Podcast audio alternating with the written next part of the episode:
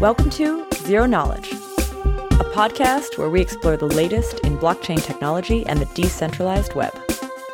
The show is hosted by me, Anna, and me, Frederick.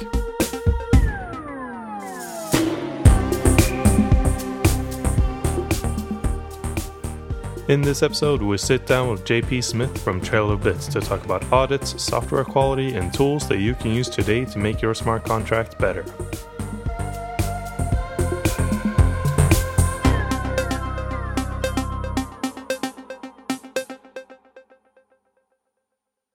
We're sitting here with JP Smith from Trail of Bits. Welcome, JP. Thanks, glad to be here.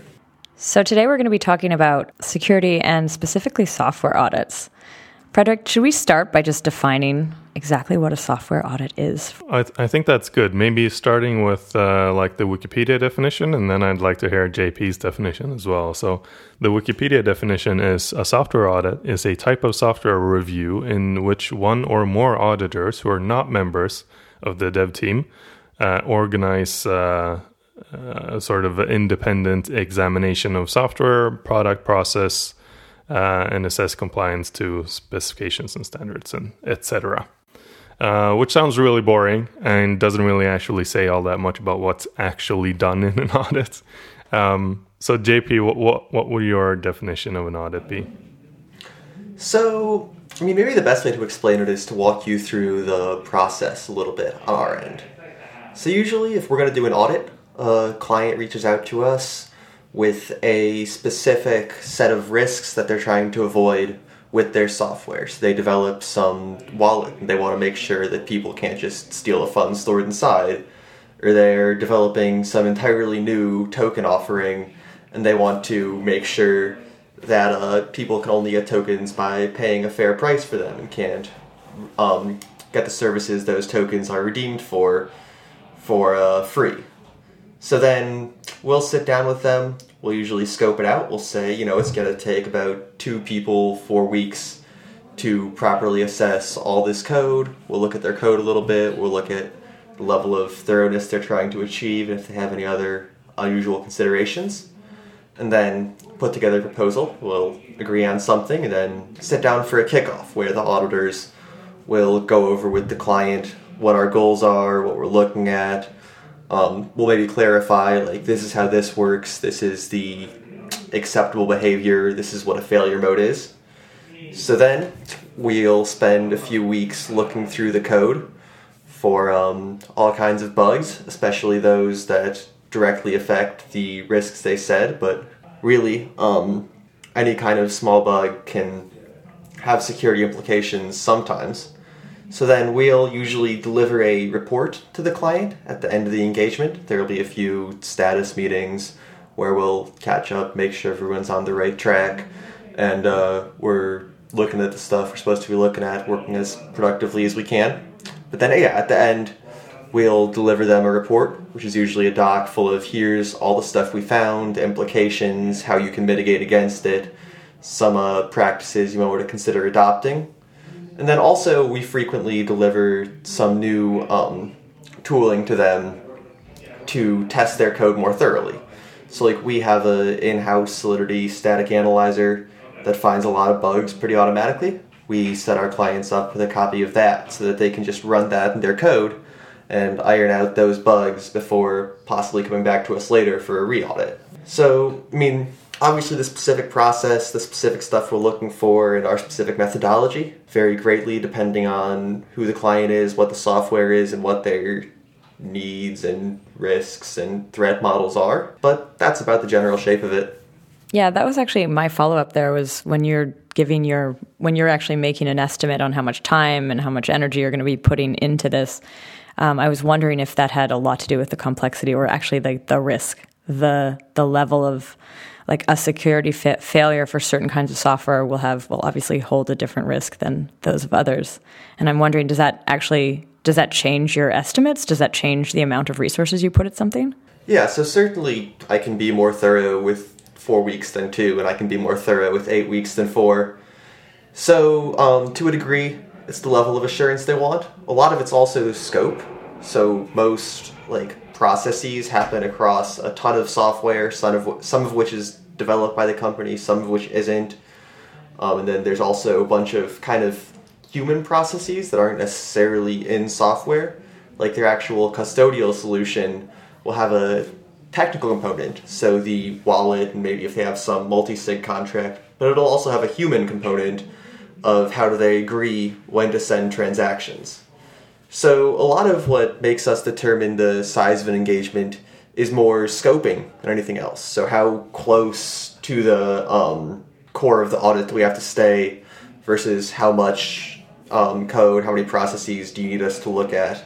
So, let's take a little step back and look at TrailofBits. And so, what is the company? How did it kind of get started and what does it do? As I understand it, like the blockchain stuff is actually a pretty recent addition to what TrailofBits does. Yeah. So TrailofBits was founded in 2014 by uh, Dan Guido and Alex Sotirov, a couple expert hackers who have been um, in security for a long time. We focus mostly on research, so we do very little conventional like web app pen testing. We don't really do web apps. We don't really do like network pen testing. We do a lot of work with uh, groups like DARPA instead about producing new foundational tools and sharing our knowledge to make the whole industry more secure. So, about a year ago, um, we really saw the blockchain space blowing up, and there was kind of a hole in the. Um, there weren't a lot of great security options. So, if you wanted to write secure smart contracts, then that was really, really hard for a number of reasons, including, you know, they're public, everyone can see them and is heavily incentivized to attack them a lot of the time. Solidity is kind of a crazy language. So we started um, looking at smart contracts, figuring out what parts of the expertise we had could be applied to this new domain, developing new tooling. After spending, I don't know, three months, six months uh, doing research, building out tools, we decided that we were ready to confidently start taking work into space. And uh, yeah, things kind of blew up. We've had a ton of clients looking for a ton of different audits. We've built out a whole suite of tooling to do kind of program analysis, fuzzing, symbolic execution, whatever. And uh, it's still a minority of our company. Like, I think 25% ish of the work we do is on the blockchain. Don't quote me on that. That's a number made up on, you know, what, what it looks like in Slack. But um, yeah, it's still a minority of the work we do. But it's been really cool. Uh, it's a rare opportunity to develop a lot of foundational tooling for this new and really important sector. On your website, it actually says that you do LLVM engineering, and I was just super curious to hear what that's about. So, actually, we, we didn't mention at the start of this episode, but Parity actually employed uh, Bits to do security audits for it. And that's kind of how we got in touch in the first place. Um, and Parity's audit included both Solidity code and Rust code. And for us, that was like an important factor in finding someone that could do both. So go, going back to sort of LLVM and Rust, how did what what is what do you do in LLVM and how did you get started in Rust? We've always been passionate about doing low level program analysis, and the people at LLVM are really really good at low level program analysis because they make a world class compiler. They're also very security minded. Like it's it's really hard to write vulnerable code with all the Clang warnings turned on. So um, right now we maintain a tool called McSema that actually lifts binary programs into LLVMIR to make analysis oh, cool. of them easier. It uses a whole separate tool we wrote called Remill to do instruction semantics, and McSema kind of does program semantics. But we've done some previous, I think, like reachability analysis with this tool called Points2. Uh, right now, I think we're funded by DARPA to build McSema, but we've done LLVM work for um, I don't remember which clients I can disclose, but no, we're really passionate about building secure program analysis tooling using LLVM because they have so many tools to make it way easier. Yeah, that sounds awesome. I didn't I didn't even know that that whole space was a thing, but it, like now that you say it, it makes total sense. And then as for Rust, um, we wrote this tool a while back called App Jail Launcher to securely run untrusted code on Windows. via this uh, app jail or app container Windows feature that I, I forget the name of, but a really powerful mitigation. But uh, we wanted to make sure it was more modern and secure, and Rust is a great language for that. So we recently rewrote it all in Rust. It's called like App Jail Launcher RS, and um, it provides Windows sandboxing capabilities. That was our first official Rust product. But uh, it's a really great language. We we love it. We'd like to do more with it. The type system's awesome. The community's great. Uh, going forward, um, one of the topics that we've actually talked about a couple times in previous podcasts was the um, the difference between how you ship software in sort of the usual tech, like startup land, versus in the blockchain space. Um, in the blockchain space, obviously, there's so much more on the line, and there's so much more like mission critical code that goes out. Um, has that like totally changed like from your perspective like has that also changed the way that you guys approach these projects or is it kind of the same for you? So i mean the blockchain software development space is still in its infancy. They don't really have a compelling story of a software development lifecycle yet so i mean mission critical code gets shipped all the time for blockchain applications for non-blockchain applications but for a lot of the other sectors that we look at where they're shipping mission critical code like say defense or finance or something they've been doing this for decades and they have a really defined process, a really great set of tools that work in that process. They have a experience. Whereas in blockchain, everyone's still figuring that out. So I mean, there's enough unique constraints. Like once you put some contract on the blockchain, it's visible to everyone and totally immutable. That you can't just reuse the old tooling. But I would say that the whole life cycle of, of software development, from like idea to deployment is still very much being invented, and we're happy to be a part of figuring that out. Yeah, so TrailofBits does security audits. You sort of help other companies, and like you're saying, you kind of want to help shape this new process of development. Um, but you, like you said before, you also do quite a lot of R and D. So, how does that look within the company? Do you have people that are dedicated to research, some to development, some to like doing audits with external parties? Is it is it all mixed or like how um, is that split between r&d and, and other work done so we're really small we're about 30 people and so it isn't as defined like personally i split my time uh, probably pretty evenly between r&d and uh, more audit-based consulting there's certainly products that we do that are in a gray area like a lot of how we refine our tools and make them useful for real people is by testing them on code in audits and seeing what bugs they find, what bugs they can't find. So, I mean, sometimes I would argue that we do them at the same time. But uh, in terms of like how it works for everyone, there's people who do pretty much entirely R&D. There's people who do uh, majority audits. I don't think anyone does like entirely audits. But uh, different people do different stuff based on what they're good at and what our workload looks like. It's really pretty flexible. Are there certain projects just for you personally that you're like, like, are certain directions that you're really excited about? Do you have a field of expertise there?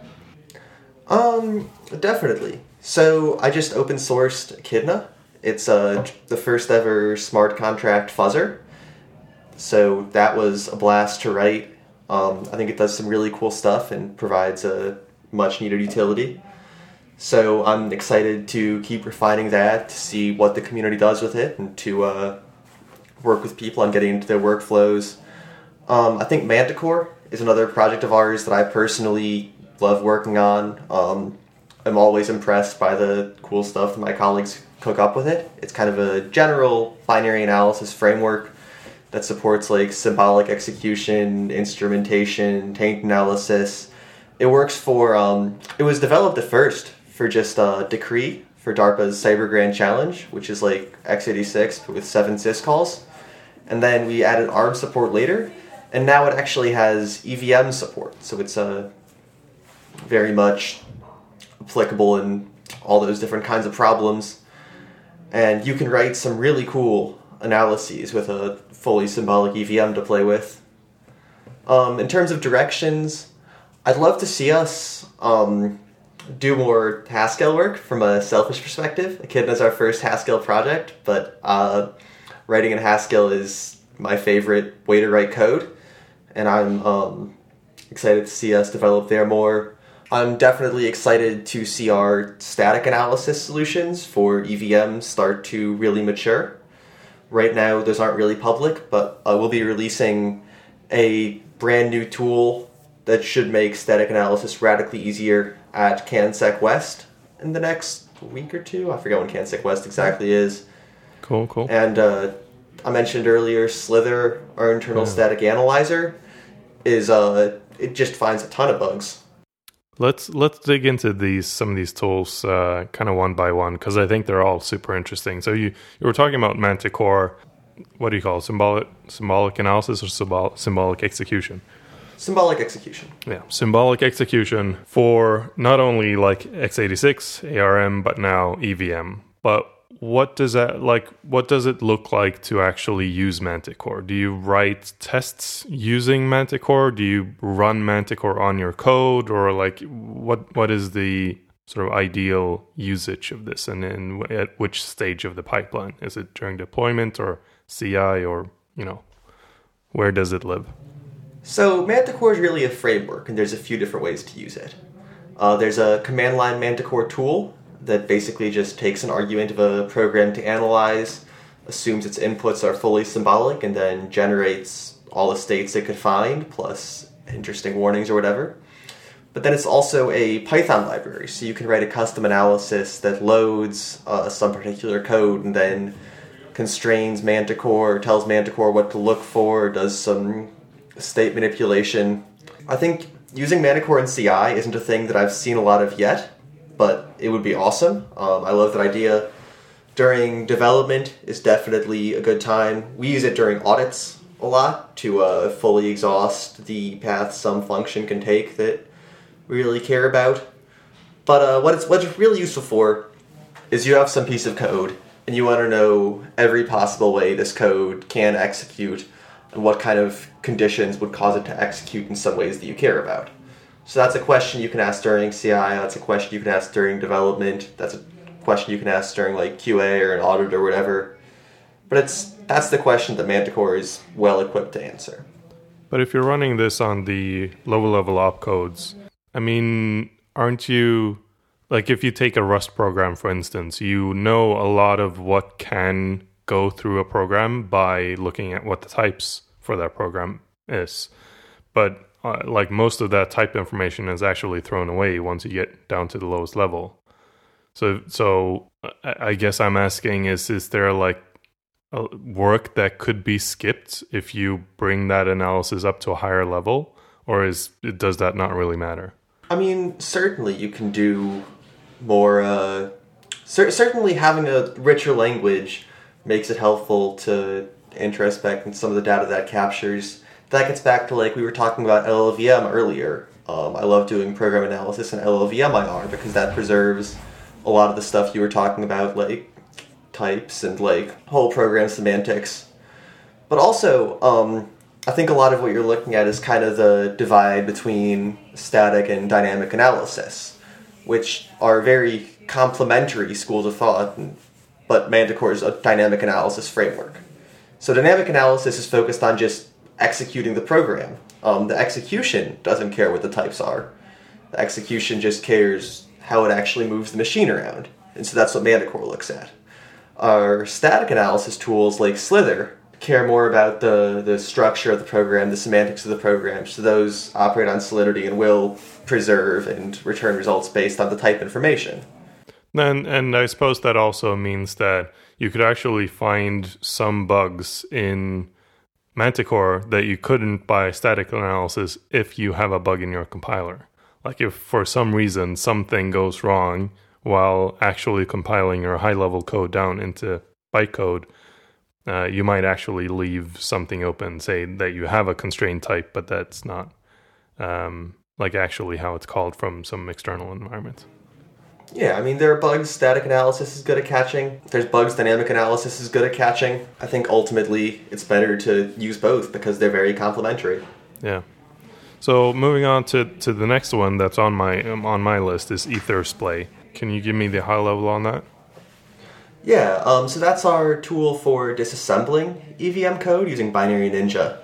Uh, Binary Ninja is a disassembly tool that we love at Trail of Bits. We've written a bunch of blog posts about how to use it. Uh, we actually work with the developers to report issues and get them fixed. So Ethersplay lets you view EVM code in Binary Ninja and then also use some of Binary Ninja's powerful analysis functionality to write your own analyses of that code.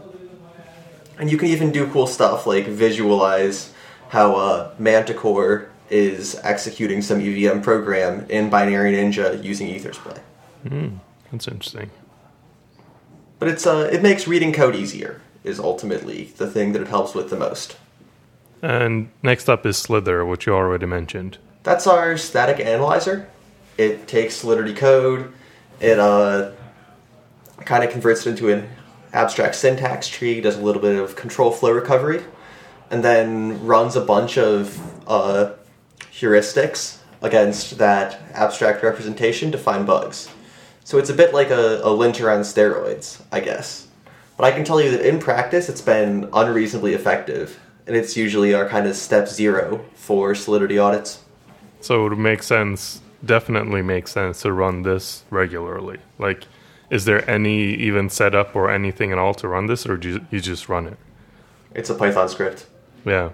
So it should be run like every time you save your document basically. Is this one of the one of the pieces of software that you actually do share with clients and ask, ask them to run just like regularly as you're doing this? So it's uh it's not open source right now but we uh get copies to our clients and tell them you know just run this every commit. Uh fix the stuff it finds and we can focus on a lot like richer deeper bugs in our next audit. Cool. So slither and manticore is actually you want to run both, like you said. You want both like code level analysis and then you want Manticore. But but maybe the the pipeline looks different. Like Slither you run every every time you save your document, but Manticore you run it every once in a while when you have compiled or like when you think that you have something that is what you want it to be. So usually Manticore is a bit more involved to set up. So we usually actually have to write code to get Manticore doing an analysis of some smart contract. So we'll use Slither to capture a lot of surface level stuff, and then let's say our client has some code that does a bunch of complicated math, and we want to make sure that this math is always correct. Then we'll write a custom Manticore analysis of the function that performs the math that verifies that no matter what the inputs are, it always returns the correct result. Oh. So I would say Slither catches a lot of general surface level stuff, whereas you can use Manticore to do deeper analysis of more specific questions. That makes sense, yeah. And finally, we have Echidna, which is something that you just kind of launched um, and announced. And um, what does Echidna do? So, Echidna is a smart fuzzer. So, what it does is it uh, makes a ton of random function calls to a contract and then it runs tests to make sure that you can't find some sequence of function calls that break stuff. So you'll you'll write these tests that check that the, the state of your contract is okay, where okay depends a lot on the business application and company in question. And then Echidna will uh, try a ton of random stuff and see if it can find a way to make those assumptions false, find some bugs, find a way to get the state of the contract to be uh, something that is incorrect or buggy. It also supports writing fancier models than just simple solidity tests. So you can write a whole uh, Haskell model of the abstract state machine that your contract implements, and then uh, verify that your contract actually does implement that. Mm. But that's so it, it kind of runs the gamut from a unit testy, write simple tests, and then fuzz to verify them to a very Manticore esque, write a sophisticated model, and then uh, check the contract against it. So, looking at that same kind of pipeline of where does Echidna fit in from, you know, running it every time you save your doc, doc to running it on CI or, or writing specific things. Like where where would you say that Echidna lives and, and how do you see an average developer using it? So I would say that there's there's kind of two modes of using Echidna. So the easiest thing to do is just write a few Solidity unit tests and then verify them with Echidna. Whenever you run um, Slither, whatever, it takes like a minute to run. So I can see people doing that on every commit in CI, whatever. Yeah. And then there's more thorough analyses that um, I wrote that functionality so I can use it on audits, basically. Right. But I could see developers also having some of these analyses that they really take some time to thoroughly verify this complicated property. But then ultimately that takes about as long to check as the unit tests. So I mean, I would say that you can also run it every commit. It depends what kind of or I would say that I would use it like a testing framework. So I would write tests in terms of Echidna, and then um, whenever I would run my regular unit tests, I would run my fuzz tests too. Yeah. And uh, those are complementary. For a long time, I was actually really keen on getting into the infosec space, like the the general security stuff, and um, you know, I've, I've been a developer for many many years, and I've seen sort of how what we were talking about before, where quality versus quantity of software was playing in, and um, working in the startup space for a very long time. What I actually kind of got fed up with in the startup space is that quality doesn't really matter. The reason why it bugs me is that I can make a good argument for why quality does not matter in a startup. and and I, I want a counter argument to that, but I can't find one. But digging into like infosec, I started listening to podcasts like Security Now, which is great, Risky Business, Paul Security Weekly, etc. And I got this overwhelming feeling of like the whole industry is focused on zero day patches, uh, trying to secure Active Directory and just mundane sort of infosec, opsec tasks of like securing a Windows environment. And like I see Trail of Bits website and, and it's like, oh, this is actually super cool stuff. So my question is, and maybe there isn't a great answer to this, but how do you get away from that typical like securing a Windows environment type of infosec work to actually doing the R and D and the stuff that Trail of Bits is doing? Like in terms of career progression? Yeah. Um, I don't know. I always just try to do work that I found more interesting. So, um, I had an internship for a while in a pretty standard blue team IT security shop, and I didn't like that so much. So I focused on doing CTFs, doing open source development, um, doing my own security research, and then also sharing that research, whether open source or via blog posts or um, whatever. And ultimately, I found Trail of Bits. Um, our our values, the stuff that we thought was important in security, kind of lined up, and uh, yeah, started here right after college. Cool. You talked a little bit about your background and how you got interested in this space, but I was wondering if you have noticed anything about like what would make a good auditor. What what's what's the sort of a personality or like is there any sort of qualities that you that you feel you have or you feel like a lot of people working with you have that's different from other kinds of devs? I would say that in general, it it rewards obsessiveness in a way. I have I've listed paranoia maybe a little. Paranoia, definitely. Um, you got to be creative too. Like a lot of the time, you have a lot of small logic bugs that do something kind of weird, and combining them together to uh, create something that's actually dangerous is is really a creative process. Um, it takes a lot of empathy and communication skills. So like actually working with the client and going from like these documents and like an hour long phone call to how do we minimize the risk to the the things that they actually care about.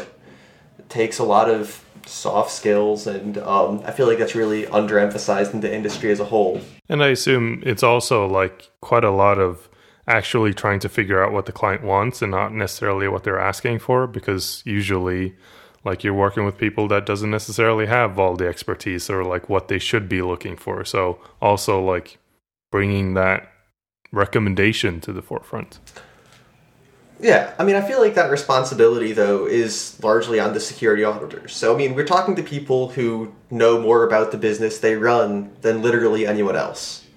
So, being able to ask them good questions about what they find valuable and what kind of risks really concern them and why is probably the auditor's job.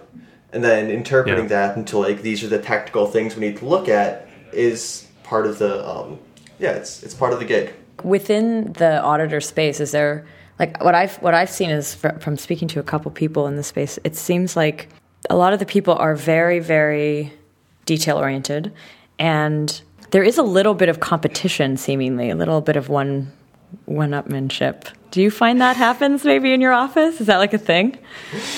Um like i certainly don't know about one upmanship but uh i mean security like it started out as a bunch of pseudonymous people on IRC showing off some crazy hack they put together over the weekend. nice. Like doing stuff because it's cool and doing, you know, kind of showing off a little bit has always been a part of the culture for better or for worse, but it's something that I enjoy. Well, that really that thanks for that. That was actually the question was a bit like the spirit of the auditor, and I think we got that.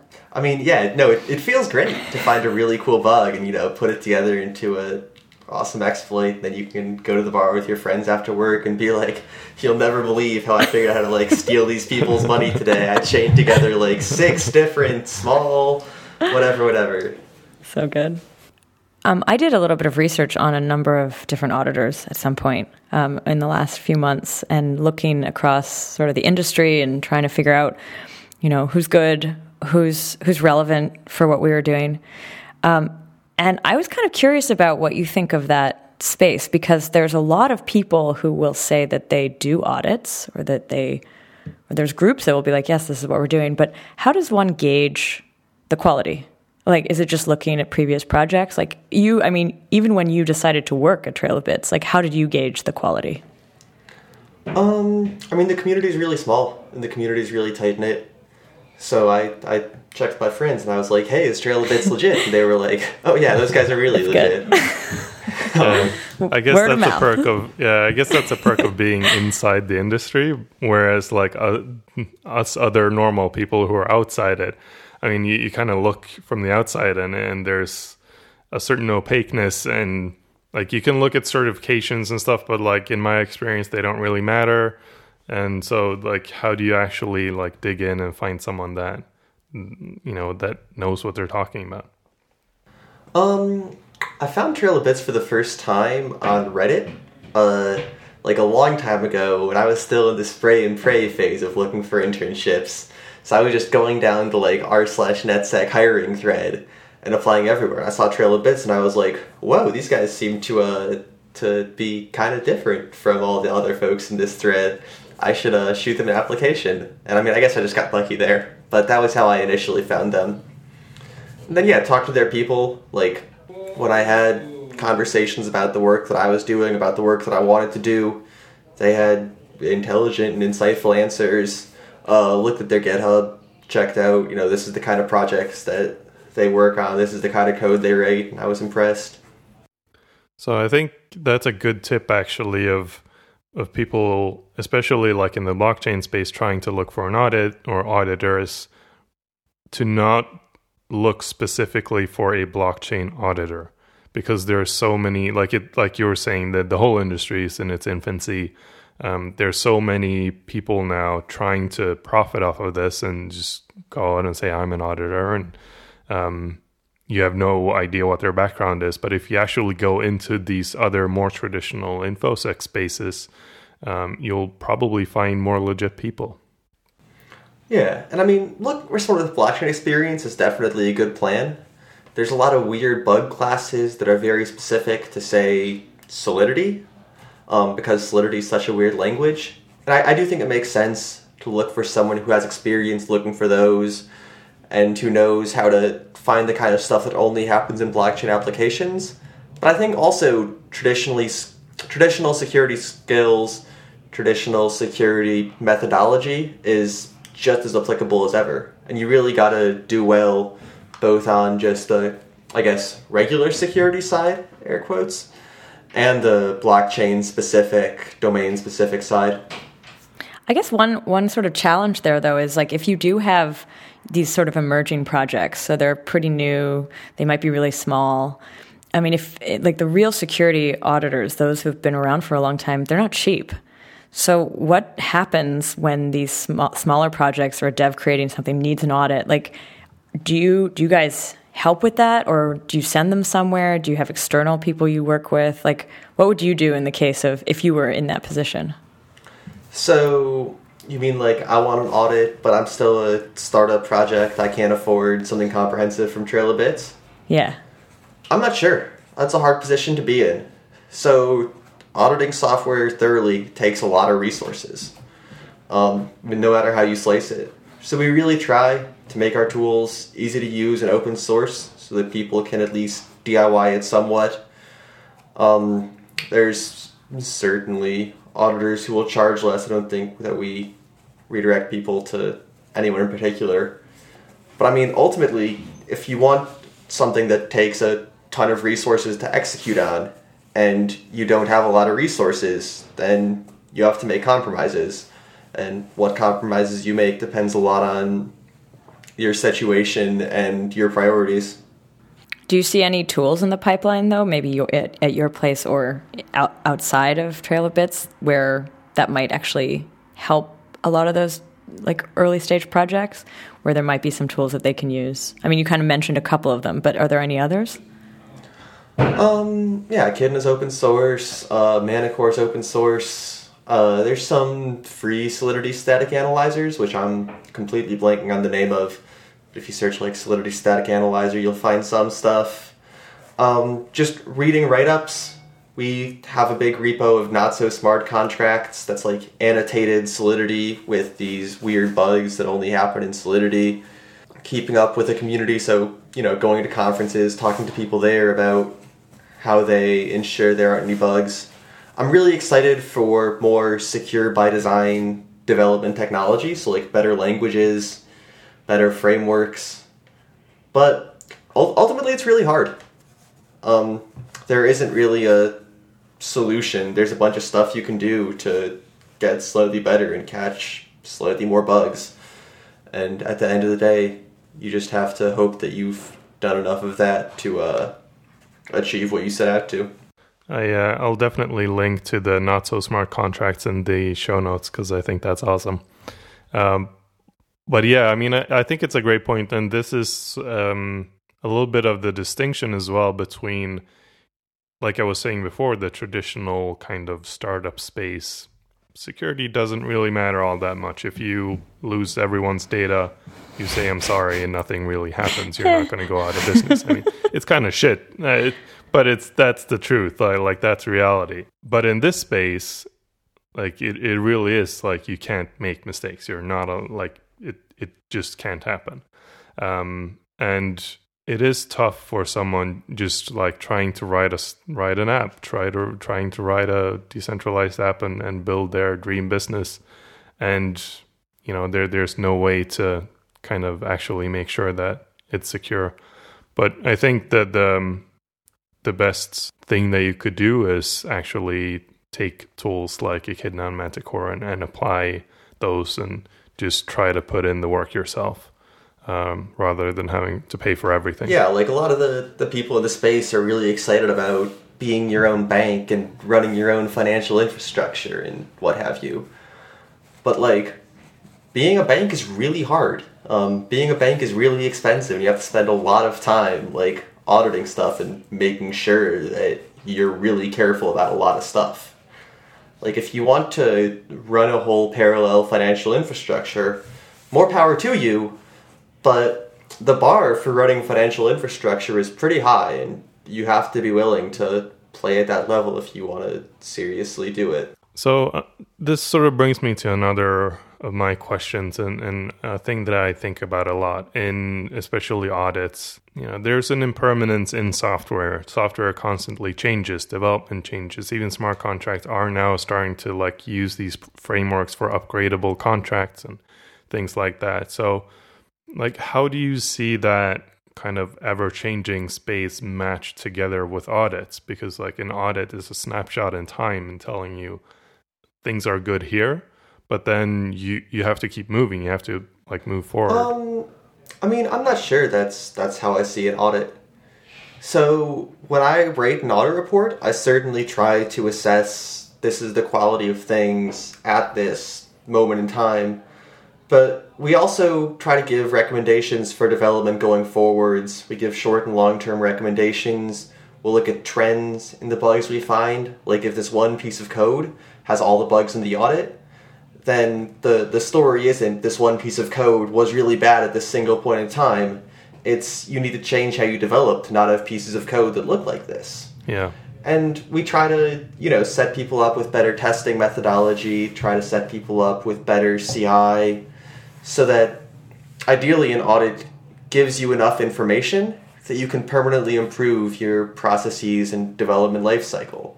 So that's that's partially on us to deliver that information. That's partially on the client to ask for the right stuff and then take action on it. But I think that when an audit is done well on both sides, it's really something valuable for years. Uh, that's a good point. There's a shared learning there, or like it's part of an educational effort as well. But so, how do you see, like, do you recommend redoing audits with regular intervals or like yearly or, or is it like a thing that you feel people should do again when they have enough changed or where they're starting to feel uncertain or uh, how do you see that? I really can't give you a one size fits all recommendation here. I wish i could say just do an audit every 18 months and you'll be secure but that's that's not how security works. Like a medical check. I would say definitely I would recommend that when people do an audit, they talk to the people who they're working with and say, you know, this is our goal going forwards, this is our plan going forwards, this is our development roadmap. Um, when do you recommend we do this again? How do you recommend that we do this ourselves in the meantime? How do you recommend, etc., etc.? I certainly recommend regularly having audits if security is something critical to your uh, business but I can't give a great recommendation for um, sight unseen. You should have audits this often. Going back a little bit to the blockchain stuff and where we're talking about Solidity and, and EVM and, and things like that.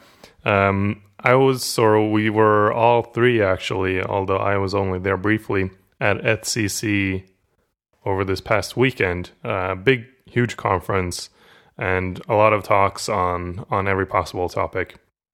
You guys introduced some tools there, had some workshops, and um, there were like six talks, I think, on WASM or WebAssembly as like the replacement for EVM. And sort of sort of brings me to the question of how do you see the landscape change from its current sort of Solidity EVM base to you know something other than Solidity and and you know, maybe WASM or maybe something else? So I think it's going to be a good thing. I think that, like, if you look at that not so smart contracts repo we were talking about, Solidity uniquely enables a bunch of nasty kind of bugs that look really innocuous. So I think that just getting rid of Solidity and moving to a bit more modern language will be like web backend development moving off PHP it just makes being secure easier for everyone. That's going to make people more secure on average. Uh, I I was talking to uh, Greg Colvin, who's the uh, who's working a lot on on EVM and and uh, the VM stuff in general, and uh, it, about exactly the, this topic of like what languages should you do and write in and whatever. And he said uh, just write assembly and verify it. I mean, I don't know. It's hard to give people advice that I feel confident in about smart contract development. Like writing writing assembly is obviously really hard. Like hand rolling a significant piece of software in assembly is not something I feel confident being like, okay, that's how you like should start your new company. Just uh, you know, get some magnets and a floppy and get to work.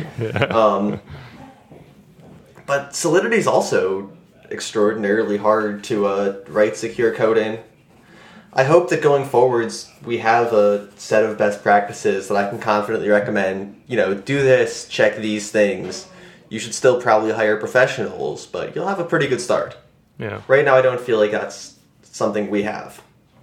So, uh, how do you see this? Like, when you start talking about languages, like Solidity was originally like made a little bit with the intention of being easy to adopt for, you know, average developers who do Java or JavaScript or C or whatever. So they make it kind of look a little bit like that. Um, me personally, I would love would love to have seen or would love to see at some point in the future, like a Haskell embedded DSL that spits out EVM code or something. But you know, history has shown, and like Haskell doesn't actually have that much adoption. JavaScript has a ton of adoption. So you're kind of you kind of end up in this security versus adoption trade off in a way. And I, I I haven't really made up my own mind about how I think about it because obviously I uh, have written Haskell for many years and I love Haskell, but it's it's clearly not for everyone and and I also like want lots of adoption for blockchain technology so we can actually build some of these cool apps that everyone like wants to be built. So how do you see um, this trade-off between having a language that is probably not so secure but has you know great adoption versus having a language that's harder to pick up but is actually very secure. Or do you not see that trade-off really necessarily being there? I'm not sure as an ecosystem we're at the point where that trade-off is something that's like a huge problem.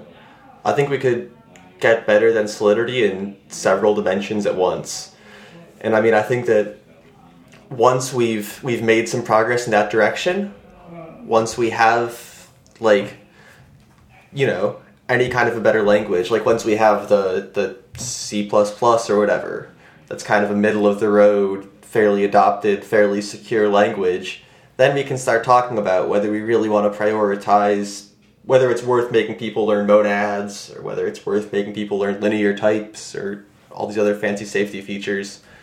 But I think we should cover the basics first and like get to yeah, I'd say like the C plus plus uh, kind of level of acceptable in terms of usability and also modern features. How do you see the the, the security change or uh, the security trade off between EVM, which is tailored specifically for blockchain uh, with all that that has in mind, and something like WebAssembly, which is not tailored for it at all. But on the other hand, you can generate WebAssembly code through like LLVM, which already has a bunch of tooling for it. Yeah, being able to use LLVM seems like a huge win to me. Uh, that seems like probably a strict improvement, honestly. Just having a whole modern compiler infrastructure. Like, Solc is kind of bizarre. Um, there's been examples in the wild of it calculating one by taking like a hundred to the zero power or something. and like if you read the generated assembly from any time it does anything with structs, it just doesn't make a lot of sense. There's certainly like you could certainly have a real debate about what the optimal ISA for these kind of applications is, and I would find that fascinating. But um, moving from EVM to something that works with LLVM is, I think, just a win. Yeah. Well, that's good. Good, good to hear from from someone like yourself. I I believe you too, but I don't have any strong reason or conviction to believe it. Like uh, it just feels intuitively right to me. But I've also talked to some people who who don't who don't agree with it. So um, I really, I, I, I suppose it's one of those things where time will tell. I mean, go back five or ten years ago and find a bunch of old exploits and read about the bugs they use, and then see if you can get that code to compile with Clang with all the warnings on. And like, odds are you can't. Yeah. So I have I have sort of one last question. Uh, JP, I'm curious, do you have any like horror stories from like things you found that you can share. Um, just horrible, horrible bugs, mistakes, problems. I feel like you must see a lot of things. Um, you mean like in general or just blockchain stuff? Blockchain stuff would be great, but general is cool too if you don't have a something off the top of your head. Um, oh man, I'm trying to think about what's under NDA and what isn't. IOTA. That's an example of a horror story. IOTA made their own hash function, which they claimed an AI designed. I'm not actually sure what that means. I would guess they just tried a bunch of S boxes and picked some ones that worked. Um, it doesn't have modern security properties at all. It's totally broken under most ways you use a hash function. They just have this bizarre and convoluted use case that uh, no one's found a horrible exploit for yet, and so they claim it's secure. Well, they did find one horrible exploit uh, at one point, and the IOTA team said that they'd put it there on purpose as copyright protection. Oh right, no, no, no, that was I forgot about that. Oh man, yeah, and then they decided to instead of fixing anything, get in Twitter beef with a bunch of the most respected cryptographers in the industry. Yeah, that seems like a reasonable approach. Yeah, that was horrible. I mean, the the thing about IOTA too is like I've been doing this long enough that I don't really blame people for having terrible bugs in their software, right? Like everyone slips up occasionally. You see a lot of great teams with really qualified people have dumb bugs because that's how developing software works right now. But the thing that really horrifies me is the response to having those bugs having someone exhaust a ton of time finding those bugs for you for free, write up a detailed explanation as well as how to fix it, and then just, you know, spitting in their faces. Yeah. Like having bugs, everyone has bugs. That's how software works. But what you do when someone finds those bugs is a lot of what really matters. And the fact that they did just everything wrong there is, I think, the real horror story. I think that's a that's a really nice conclusion, or it's a really important conclusion. I don't know if "nice" is the word, but thanks so much for uh, talking to us.